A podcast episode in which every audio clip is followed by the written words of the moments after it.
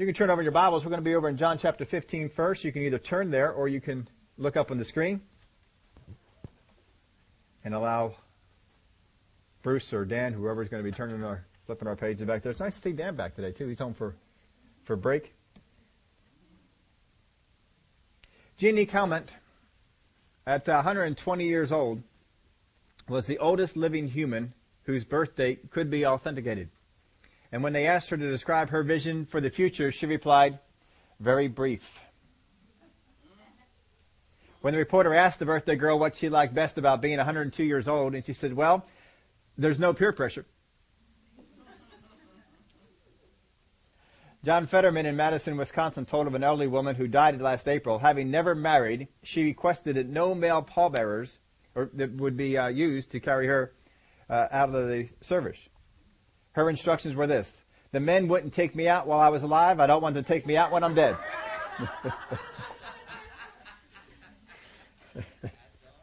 Oh, I'll tell you what. Well, you can hear from the things these people are saying that they've been meditating on a few things. And that there, our thought processes can be shaped by the things that we meditate on and think on. And certainly that is the, the case with us. We have been looking over the last number of weeks about fruitfulness, how we can become fruitful, how we can bear fruit. We know from John chapter fifteen, and if you uh, are over there already, turn over. John the fifteenth chapter. This is our text verse for this. We haven't been into it as much. We spent quite a bit of time in the first part, but Jesus says this: "I am the true vine." And we learn from that that first off, there are false vines. Just because you're attached to a vine doesn't mean you're attached to the true vine. We want to be attached to the true vine. "And my Father is the vine dresser." So Jesus is not the vine dresser. Who is? The Father. We are not the vine dresser. The Father is. There's only one vine dresser, and that's the Father. "Every branch in me that does not bear fruit, he takes away. And every branch that bears fruit, he prunes, and it may bear more fruit." And we are? We are the branches.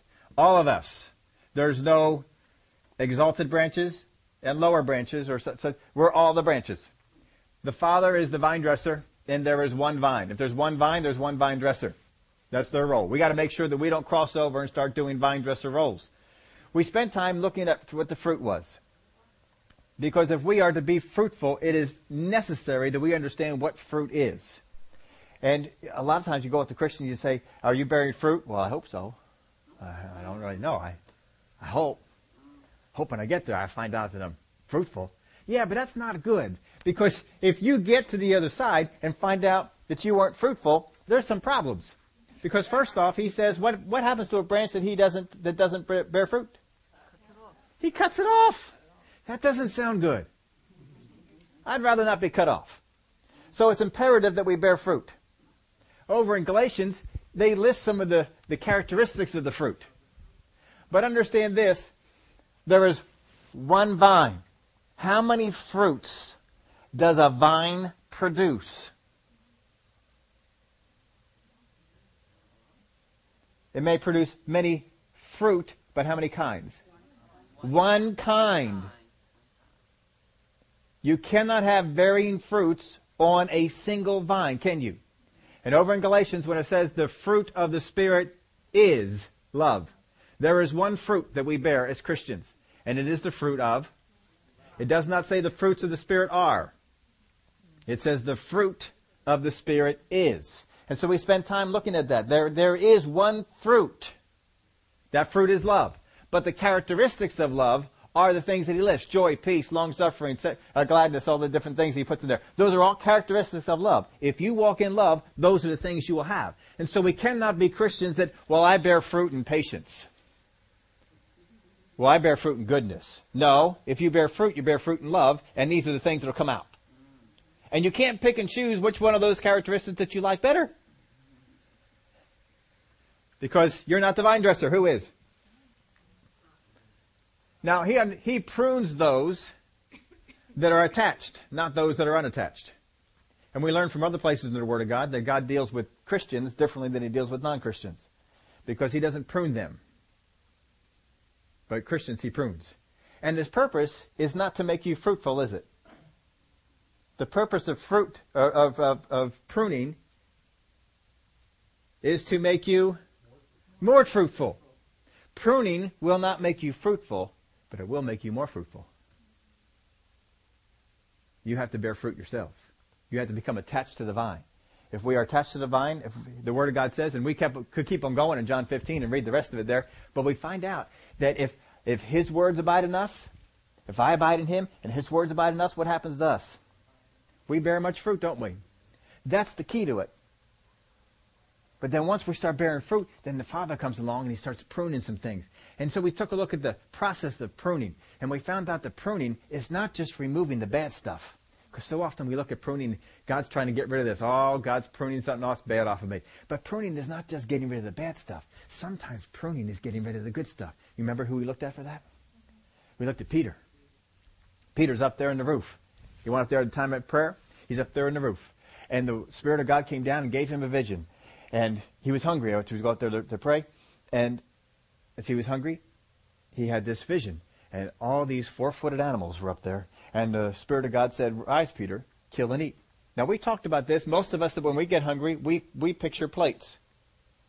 They pictured live animals, livestock, walking around. I don't know about you, but, you know, when I get hungry, I don't picture a cow, a burger, a steak, things like that. That's what I usually picture. But that's what his vision was. And so this happened three times. We found out that God was not trying to impose upon Peter that, well, you know, you denied me three times, so I got to do everything with you three times. It reminds you that you denied. That's wrong. That's not what God does. But God was stretching the importance to it. And we looked at a number of reasons why he probably had that three times, but we're not going to get into all that here now. But Peter was was being pruned, but not to take away things, but to add things. He said, "What I have called clean, don't call unclean." God sometimes will add things. Part of the pruning process is sometimes God wants you to pick up a new talent. Sometimes God wants you to pick up a language.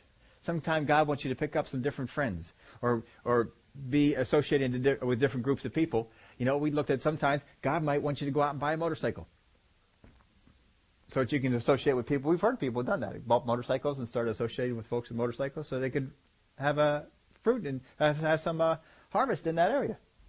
So pruning is not always removing negative stuff. Sometimes it's adding things. But that's part of the pruning process, and that's what the Father God does.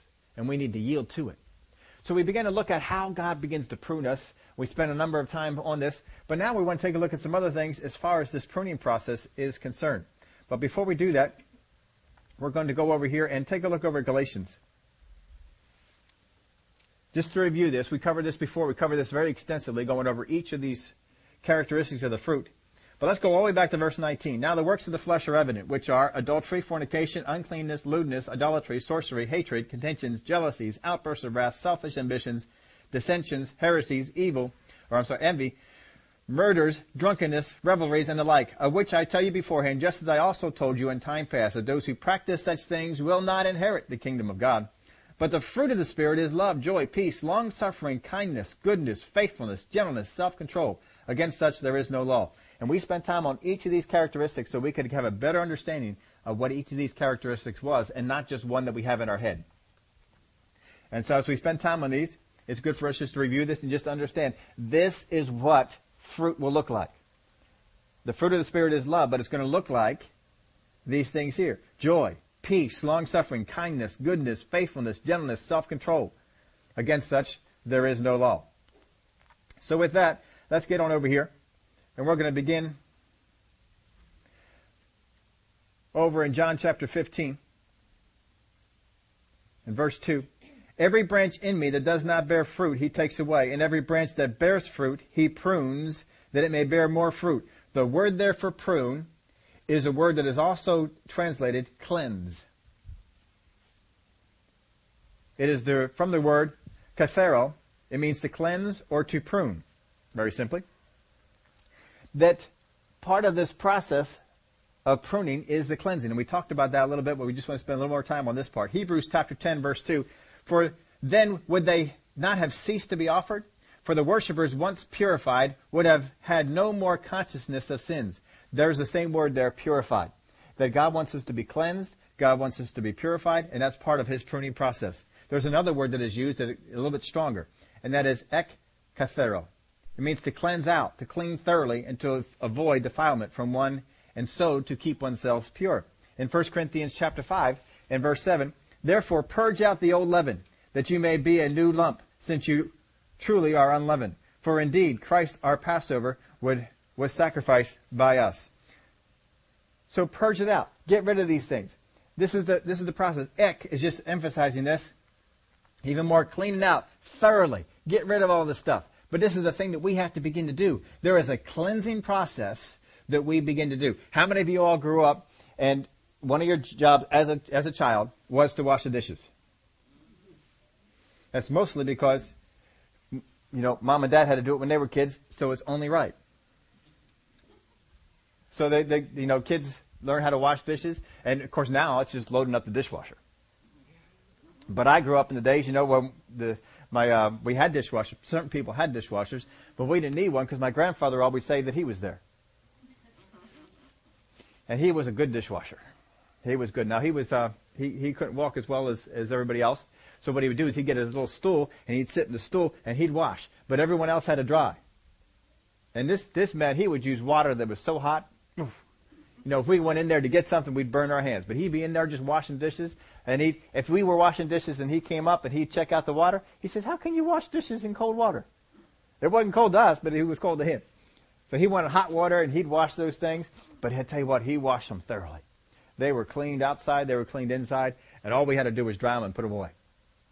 And he would go to town. He would just, just really, really begin to go. But how many of y'all know it's real important that you clean both the outside and inside?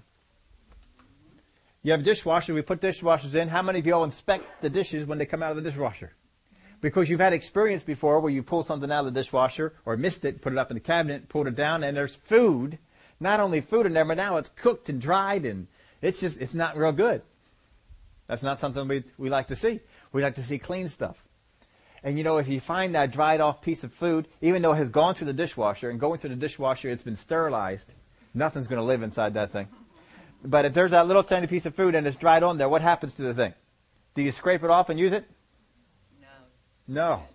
Why? Because we want clean, we want clean stuff. Some of you people, other people, but uh, some of you, you know, if you drop a fork on the on the ground, that's it. It goes into the into the sink, right?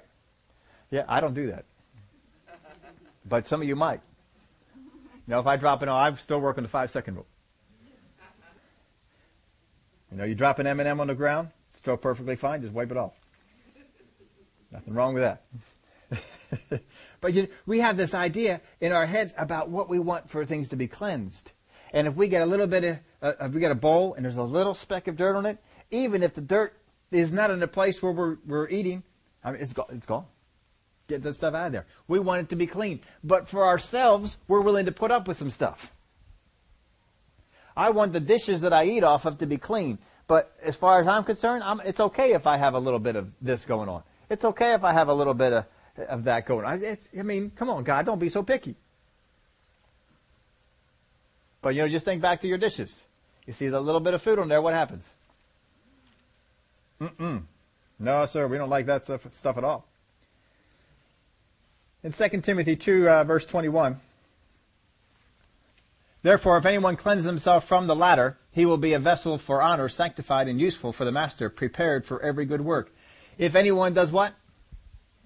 Cleanse. Cleanses himself from the latter. It's our responsibility to cleanse ourselves from these things. Now, we spend time on this verse of Scripture. We don't have to get into a whole lot of it right now.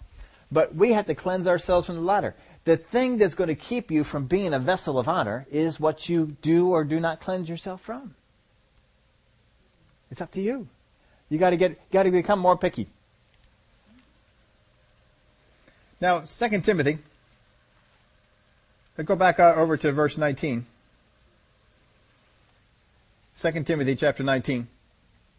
I want us to take a look at a couple of words that are used in, in on this.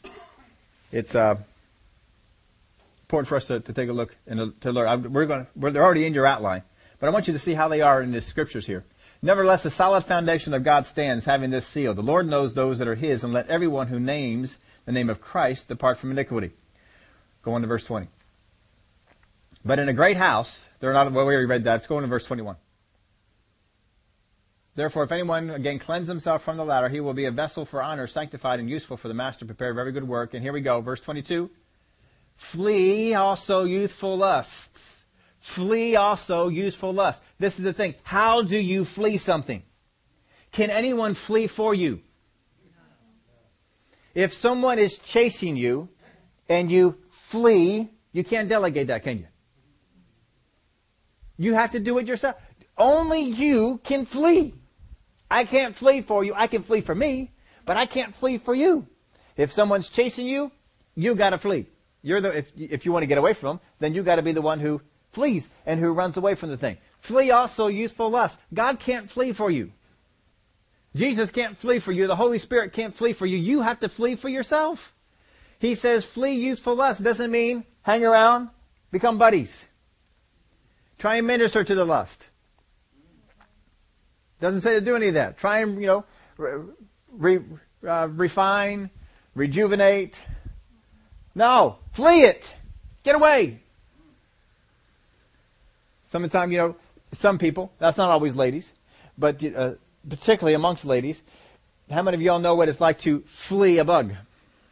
You know, a large spider? What do you do when the large spider comes up? You flee, which means get as far away from the object as you can. You know, mice, people like to flee mice. How about snakes? If you see a snake, how many people want to say, well, what kind of snake is it? I'm not sure if I should flee this snake or not. Is it poisonous? Let me pick it up. And no, we don't do that, do we? We see the snake and we flee.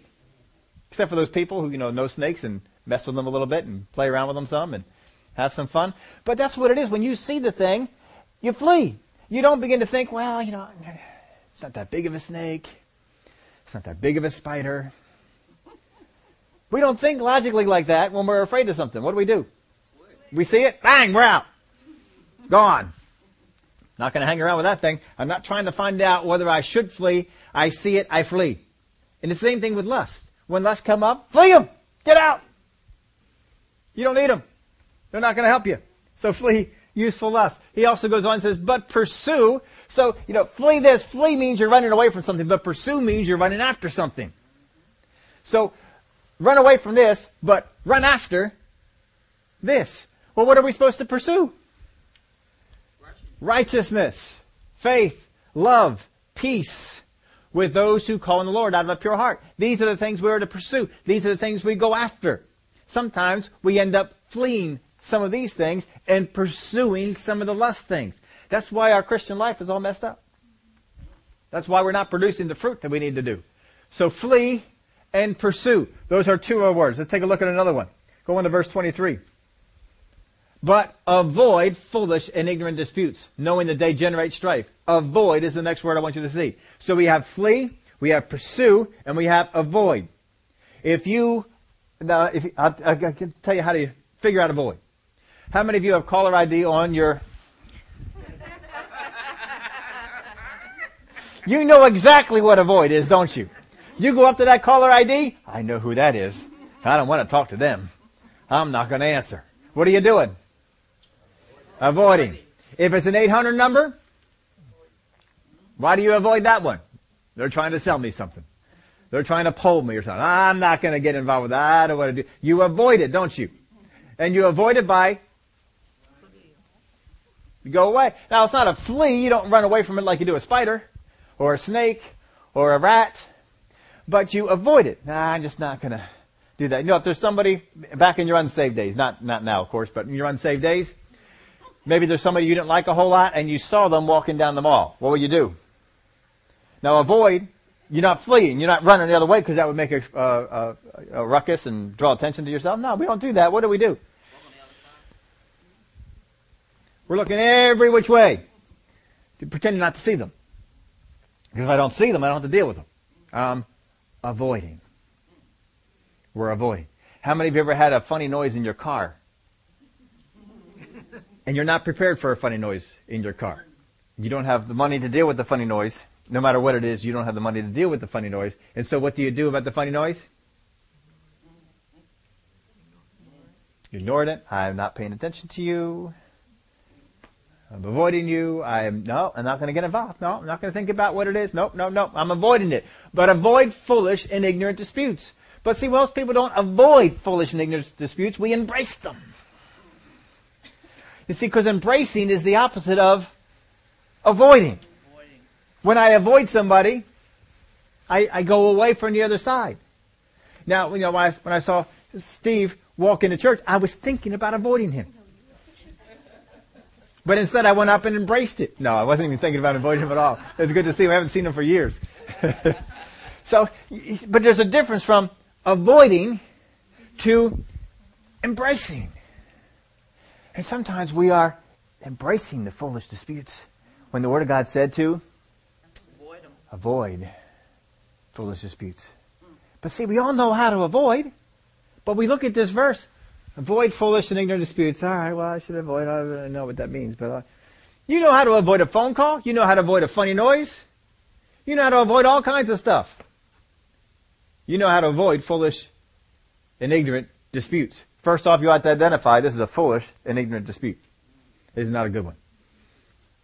First time I started applying, applying this, because you know, when I was going to college, I was a good debater, I was a good arguer, and I could argue anybody under the table. Because I was good.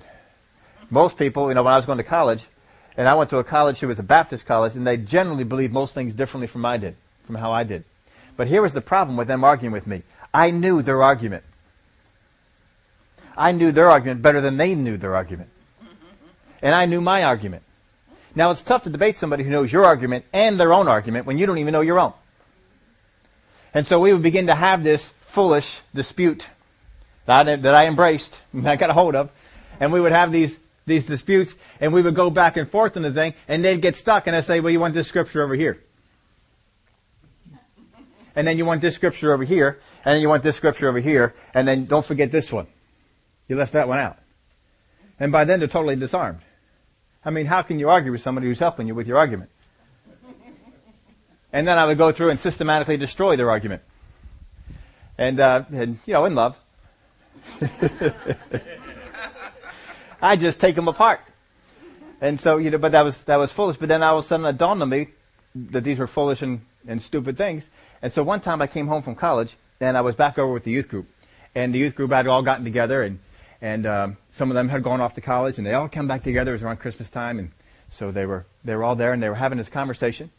And the conversation was about church membership, debating about church membership and then going on. And I sat there and listened to them for a while, didn't make any comment at all. A few people looked over at me, expecting me to say something. Didn't say anything at all.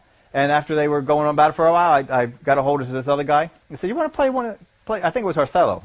I hadn't played that whole lot, but I remember the... the game, and so I was like, oh, I'll learn this, how to play this. So I went over there, and we played Othello for a little while. And uh, the people they kept going on their debate, and finally one of them just got fed up and said, Steve, don't you have anything to add? I said, why? God didn't care if you're a member of a church or not. I care if you're a member of a church. All he cares about, you're saved.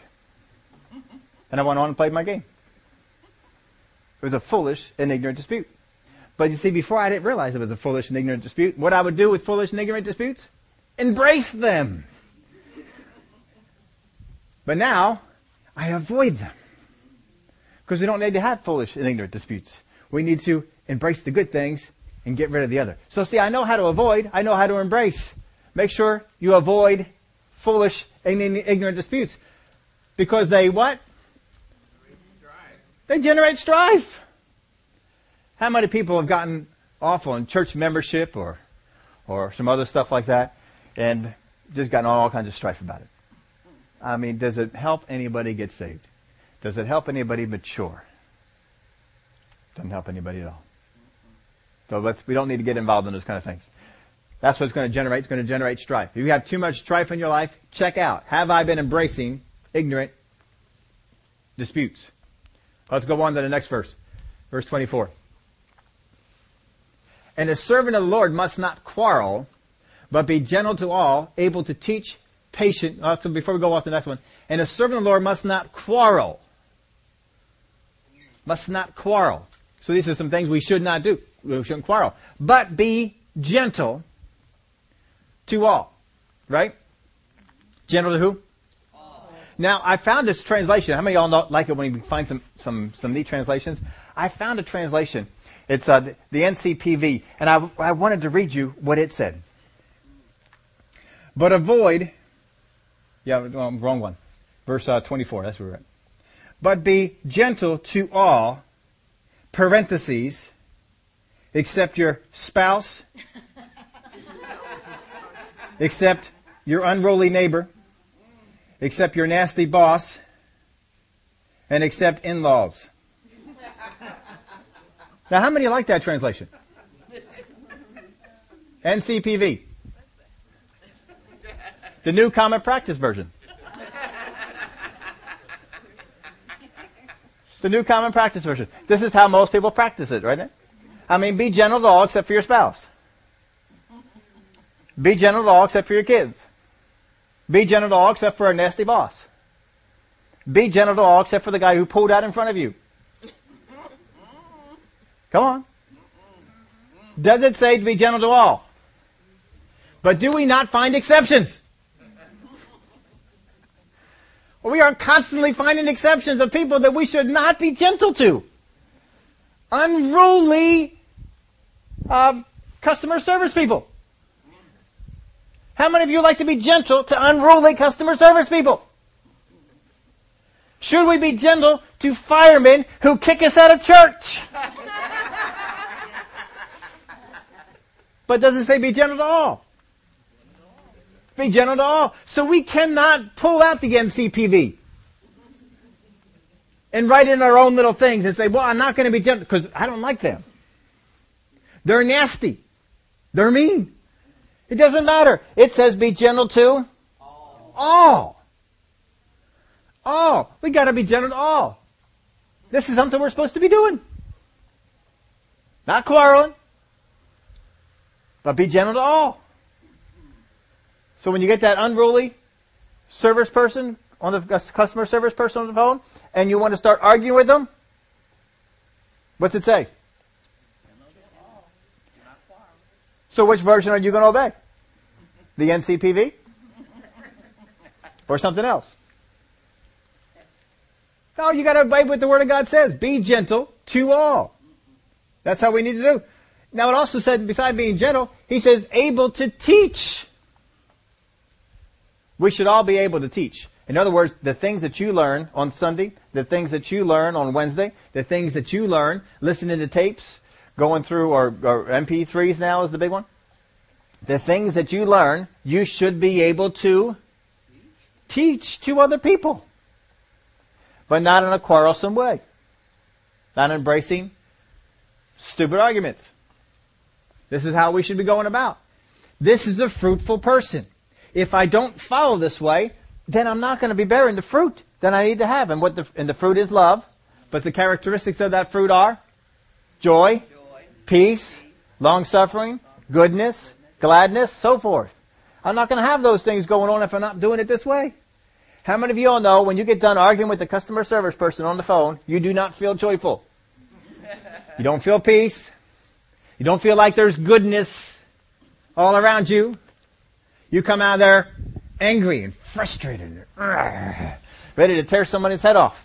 And then the spouse comes through the door.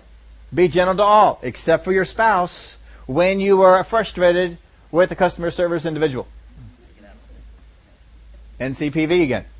See, it can be anything you want it to be. That's a great translation. But these are things we must do. We got to flee, we got to pursue, we got to avoid, and we got to teach. And here's the last one. Go over to verse twenty-five. In humility, correcting those who are in opposition. There is a way to correct. Again, we are not the vine dresser. But the Word of God says, if we see a brother in sin, go over there and try and help him out. So you correct humbly. So we've got to be humble, but I've got to go out there and correct. And be, be correcting. But a lot of times we don't correct as humble. We correct, or we have been corrected by people who come in and say, you need to quit doing that. That's not scriptural. That's not godly. That's not right. Quit it.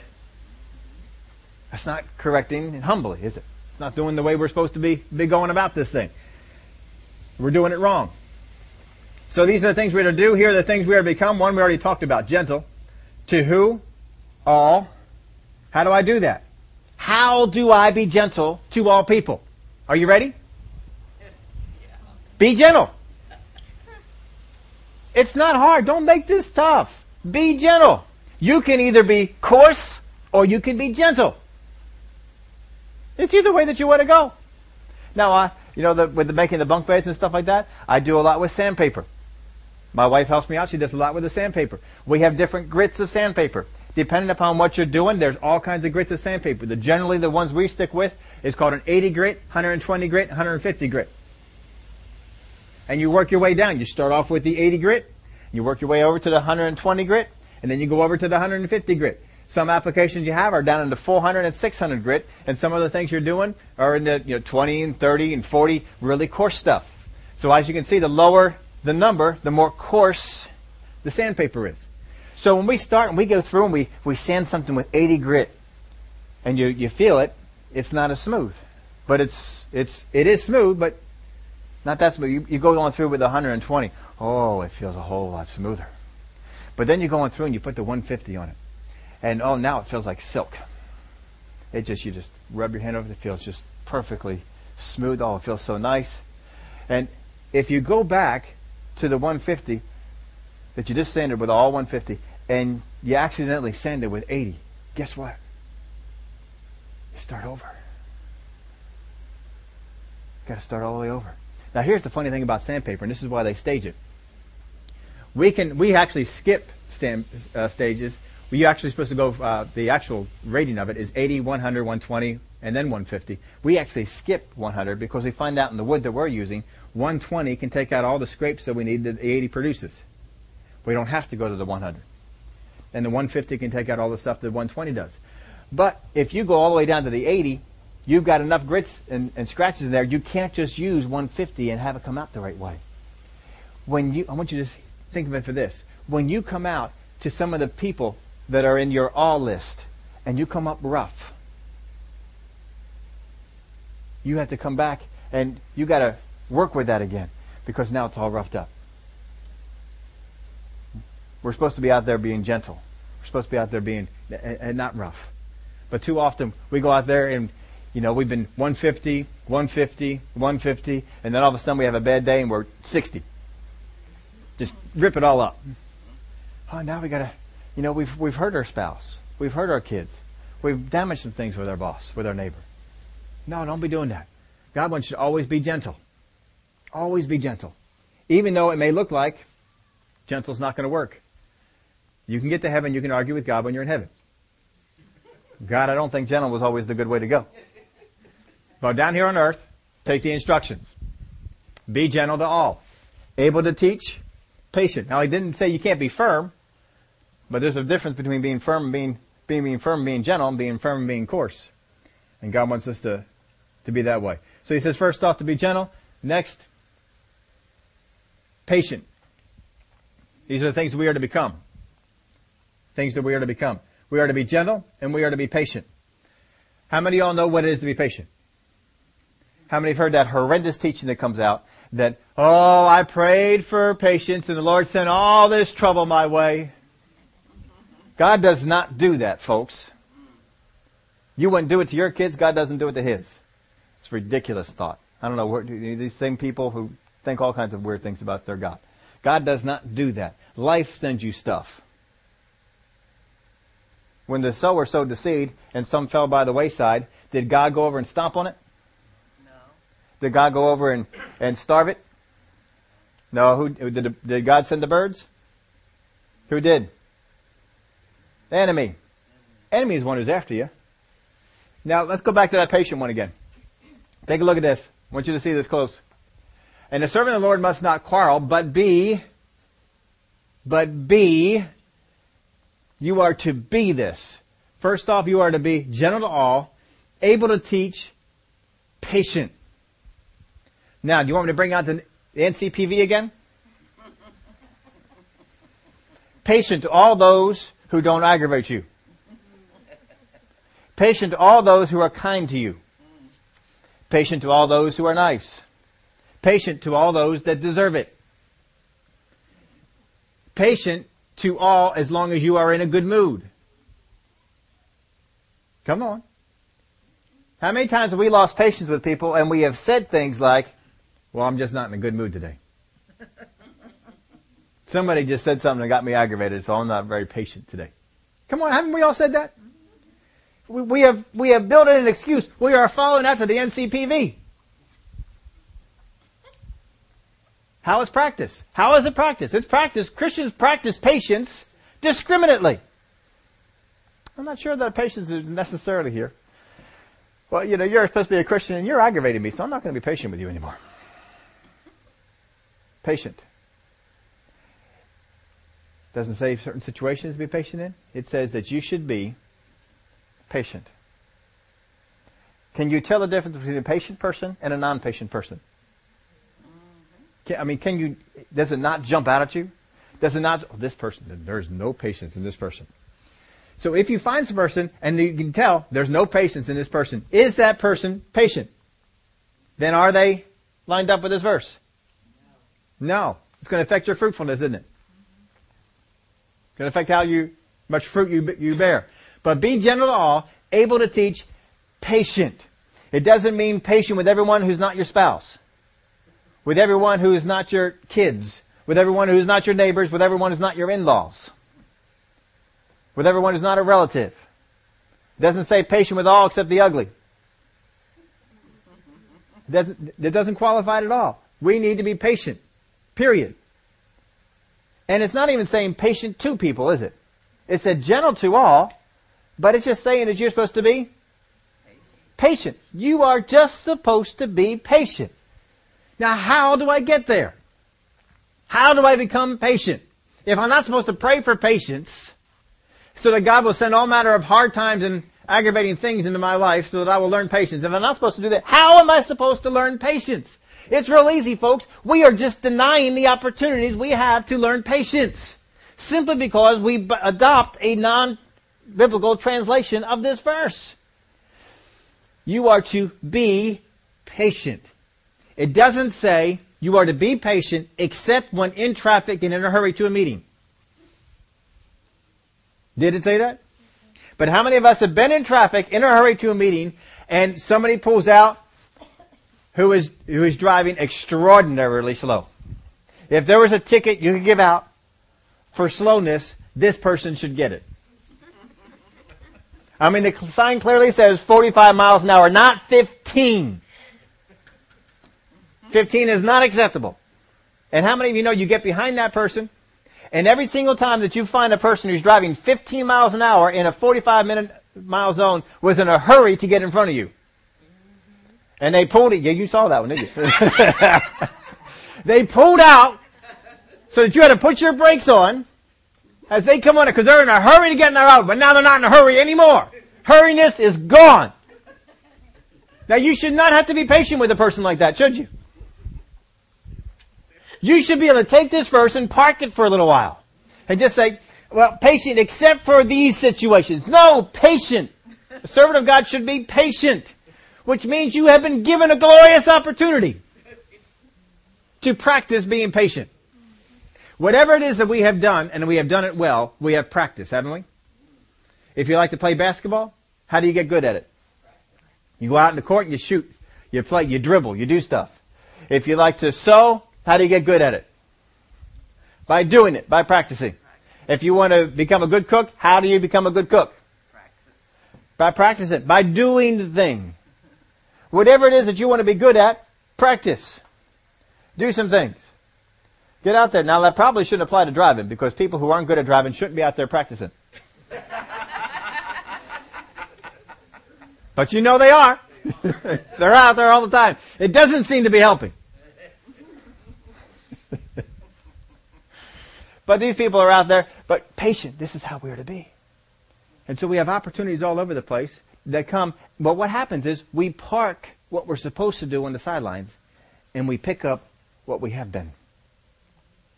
And we begin to say some things about the person who's driving in front of us, about their skills as a driver, about the functionality of their car, a number of different things of, of that of that era. And we're we're bypassing the opportunity to be patient. How can we become patient if we keep putting it off on the side? If we keep saying it's because I'm in a bad mood, if we keep saying it's because of the person in front of me, it's because of a nasty boss that I have, it's because I wasn't promoted when I should have been, It's because they didn't give me the raise that they should have given me. If we keep not practicing patience when these things are going on around us, when will we ever practice it? If a person in the family wants to become a, a better cook than they are, and every time dinner comes up, they're busy. I, I can't cook. I can't. No. Can't do it. How come? Well, I just I have stuff to do. You've got to take the opportunities that are there and practice. Practice. When somebody pulls out in front of you and you want to get aggravated, practice being patient. Not becoming patient. Practice being patient. I'm a patient person. Yeah, but I'm in a hurry, and it's a, you know, God wants me to be on time. It's, it's good that a servant of God is on time. It's good. Is it better that a servant of God is on time or that a servant of God is fruitful? Does God ever say He will cut off branches because they're not on time? I didn't read that in John chapter fifteen. That wasn't one of the things that He gave. But if they're not fruitful, what happens?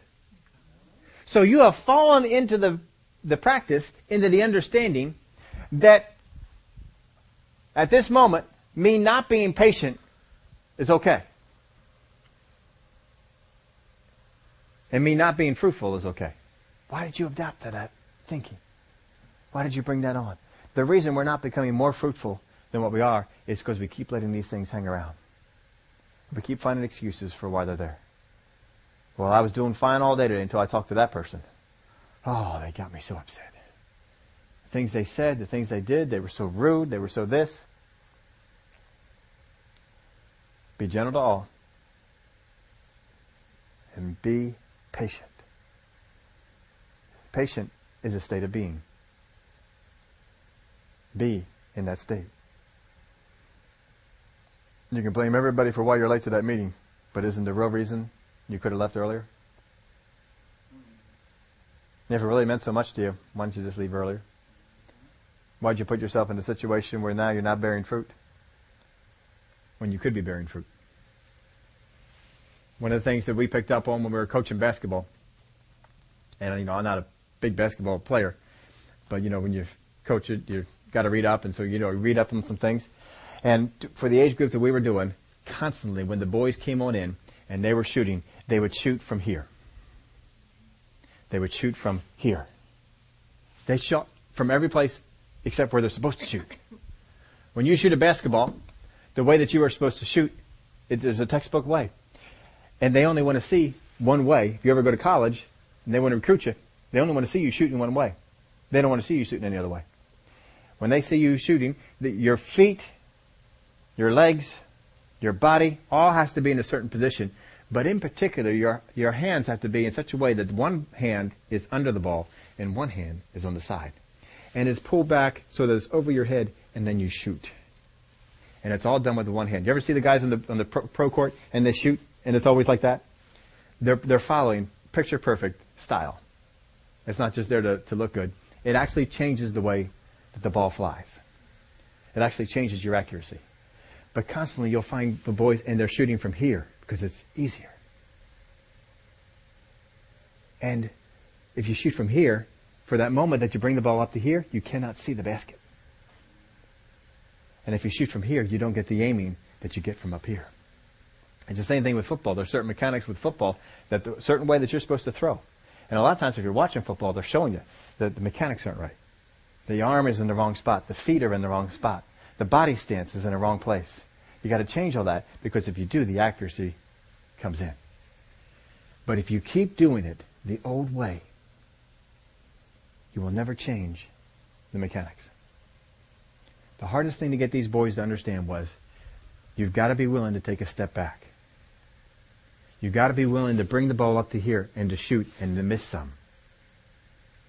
Because if you don't learn to shoot from here, you can only get so high. But if you learn to shoot from here, oh, I mean, do you see some of those guys, that not even just pros, college? I mean, they just pull up, get up there and shoot, and they're just sinking from all over the place. It's like, wow.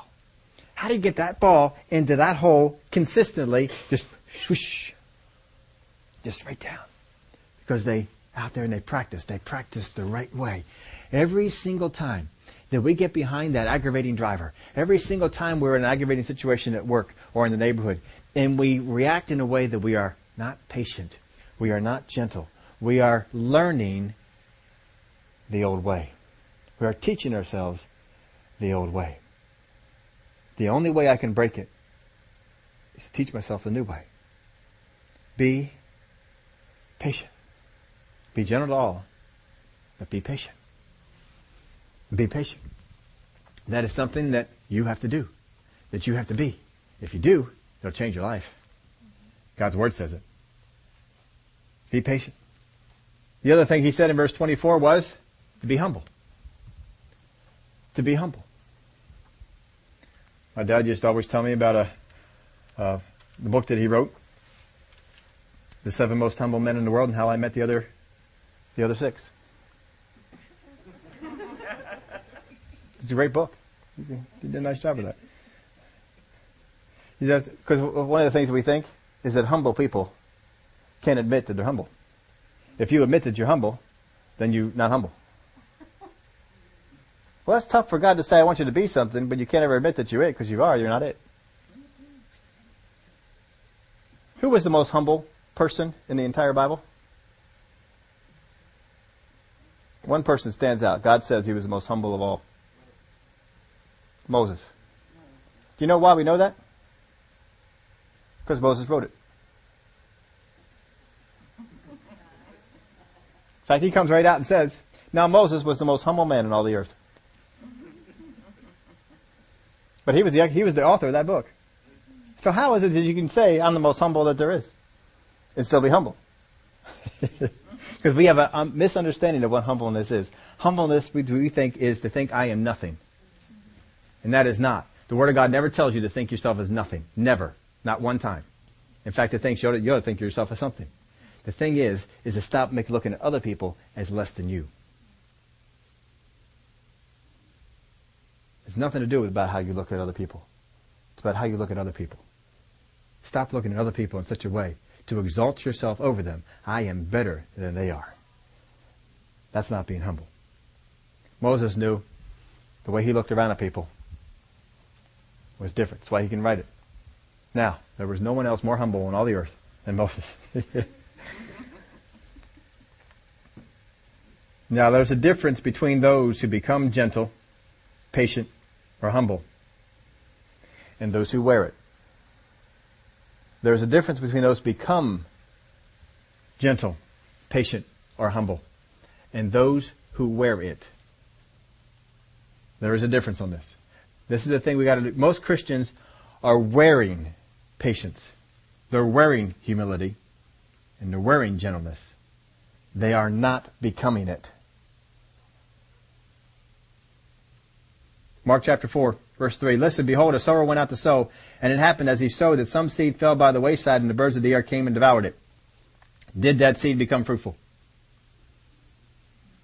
Some fell on stony ground where it did not have much earth, and immediately it sprang up because it had no depth of earth. Did that seed become fruitful? Those seeds didn't even grow, did they? Third, but when the sun was up, and was, um, some fell on stony ground where it did not have much earth, and immediately sprang up because it had no depth of earth. Okay. But when the sun was up, it was scorched, and because it had no root, it withered away. And some seed fell among thorns, and the thorns grew up and choked it, and it yielded no crop. Now, here's the difference between the first two and the third one. Between the first two, they never matured. They never grew. The third one grew up to be a plant, but never became fruitful. The other ones died off. This one did not become fruitful because of the things going on around it. Because they kept thinking, well, I have to be gentle to anyone but my spouse. They allowed wrong teaching to come in, wrong things to come in. But other seed fell on good ground and yielded a crop that sprang up, increased, and produced some thirty, some sixty, and some a hundred. So the first two died off, the third never became fruitful, and the fourth produced varying amounts of fruit. The purpose of the Father pruning is to make you more fruitful, to get you from the thirty to the sixty, to get you from the sixty to the one hundred, to get you to become more fruitful. That's the purpose of His pruning. That's what He wants you to, wants you to do. Now, I left it off in your outline, and I didn't uh, I didn't put it in mine either, but there was a scripture I wanted you to, to see in, in regards to this. And that is when Jesus came and he approached the Pharisees. And he approached the Pharisees and he says, because the Pharisees had, had said, uh, how come your disciples, you know, they're, they're eating with unwashed hands? How come? I mean, they, our, our, our law, our ceremony, we should supposed to be out there washing your hands, getting everything clean. And Jesus said to them, said, you care a whole lot about the outside of the cup. But what's important is what's on the inside. You spend all your time focusing and cleaning up the outside, and the inside is ugly. It's like the one that came out of the dishwasher and food came up right inside the cup from one of the plates or something and just stuck there. Oh, that's not good looking. It doesn't make you feel real good about that. But he said, if we just put on, if we just wear gentleness, patience, and these other things that we're supposed to become, we just put them on and wear them. And we take them off at any time we want. This is what most Christians are doing. We're putting it on now, but then we take it off. I put it on now, but then when I find that unruly customer service person, I take it off. I put it on, but when my husband comes home in a bad mood, I take it off. I put it on, when my kids are disobedient, I take it off. I put it on, but when such and such an in-law comes over, I, I take it off. There's a difference between wearing gentleness, patience, humbleness, and being gentle, patient, and humble. God wants us to be it. In James chapter three, verse seven, for every kind of beast and bird of the reptile, the creature of the sea, is tamed and has been tamed by mankind, but no one can tame the tongue. It is an unruly evil, full of deadly poison. With it we bless our God and Father, and with it we curse men. In other words, I can put it on, I can take it off. Out of the sound mouth, same mouth proceed blessing and cursing, my brethren. These things ought not to be so. Out of the same mouth can, per, can come patience and non-patience, humbleness and non-humbleness, gentleness and non-gentleness. These are the things that he's talking about. Does the spring send forth fresh water and bitter from the same opening? Can a fig tree, my brethren, bear olives, or a grapevine bear figs? Thus no spring yields both salt water and fresh. Who is wise and understanding among you? Let him show by good conduct by, that his works are done in meekness of wisdom. But if you have bitter envy and self-seeking in your hearts, do not boast and lie against the truth. This wisdom does not descend from above, but is earthly, sensual, demonic. For where envy and self-seeking exist, confusion and every evil thing are there. For where envy and self-seeking exist, confusion and every evil thing are there. If I'm in a bad mood and I spout off at someone, what is what is coming out of my mouth? Self-seeking and envy. Wrong stuff. Bad stuff. This is not good stuff coming out of my mouth. Self-seeking. When I'm upset because I'm in a hurry and the guy pulls out in front of me and goes real slow. Whose concern is at the forefront? Mine. I am self-seeking. I have taken off the other things. Uh, we have to be, be these things. We have two groups of people in this church right, right here today. Two groups of people. Only two groups. We have male and we have female. Isn't that right? Males are always males. Females are always females. We're not talking about that group of people who like to try and alter things and change things. We're talking about normal people. You have males, you have females. Females act one way in some situations. Males can act another way in another situation. But, you know, you can kind of... But males are males. And females are females, right? We can't put on femininity. We can't put on being a male. We either are male or we are not. We either are female or we are not. That's all that there is to it. And you either, this is what God wants you to do. I want you to be the same way. I want you to be patient. Just be it. Don't put it on. Be it. Be patient. Be gentle all the time. All the time. Just be gentle. Be gentle to all. Be patient. Be humble. This is what we need to do. For where envy and self-seeking ex- exist, confusion and every evil thing are there. Don't wonder why the bad stuff is around in your life. Don't wonder why you get confused about things in the Word of God. Do not wonder about it. It is because you are not what you are to be. And if you become these things, the Word of God will open up to you like it has never opened up to you before. There will be nothing in the Word you cannot understand. Nothing. You can get it all. Because you can even go before God. Father God, I, there is no envy. There is no self-seeking in my life. So there is no confusion and no evil thing in my life either. But the wisdom that is from above is first pure, then peaceable, gentle, willing to yield, full of mercy and good fruits, without partiality and without hypocrisy. Oh, what a verse. The wisdom that is from above is first pure, then peaceable, gentle, willing to yield, full of mercy and good fruits, without partiality and without hypocrisy. Boy, we could spend a long time on that one. Here's what I want you to get from this. This is in your outline. Last thing on it. What we practice, we become. What we practice, we become. How many of your parents, even got a commercial about this, how many of your parents told you that if you kept making that face, it would stick? Yes. Right? Now, that never happened. But what God tells us is this. What you practice, you will become. If you practice being patient, you will be patient. If you practice being humble, you will be humble. If you practice being gentle, you will be gentle. Practice it. Make it part of you. This is what you need to be, not what you need to put on every once in a while. And once you get to the place, and believe me, folks, you can get there. Don't give me this pie in the sky thing, well, you never quite get there. You're always, no. You can get there. You can get there.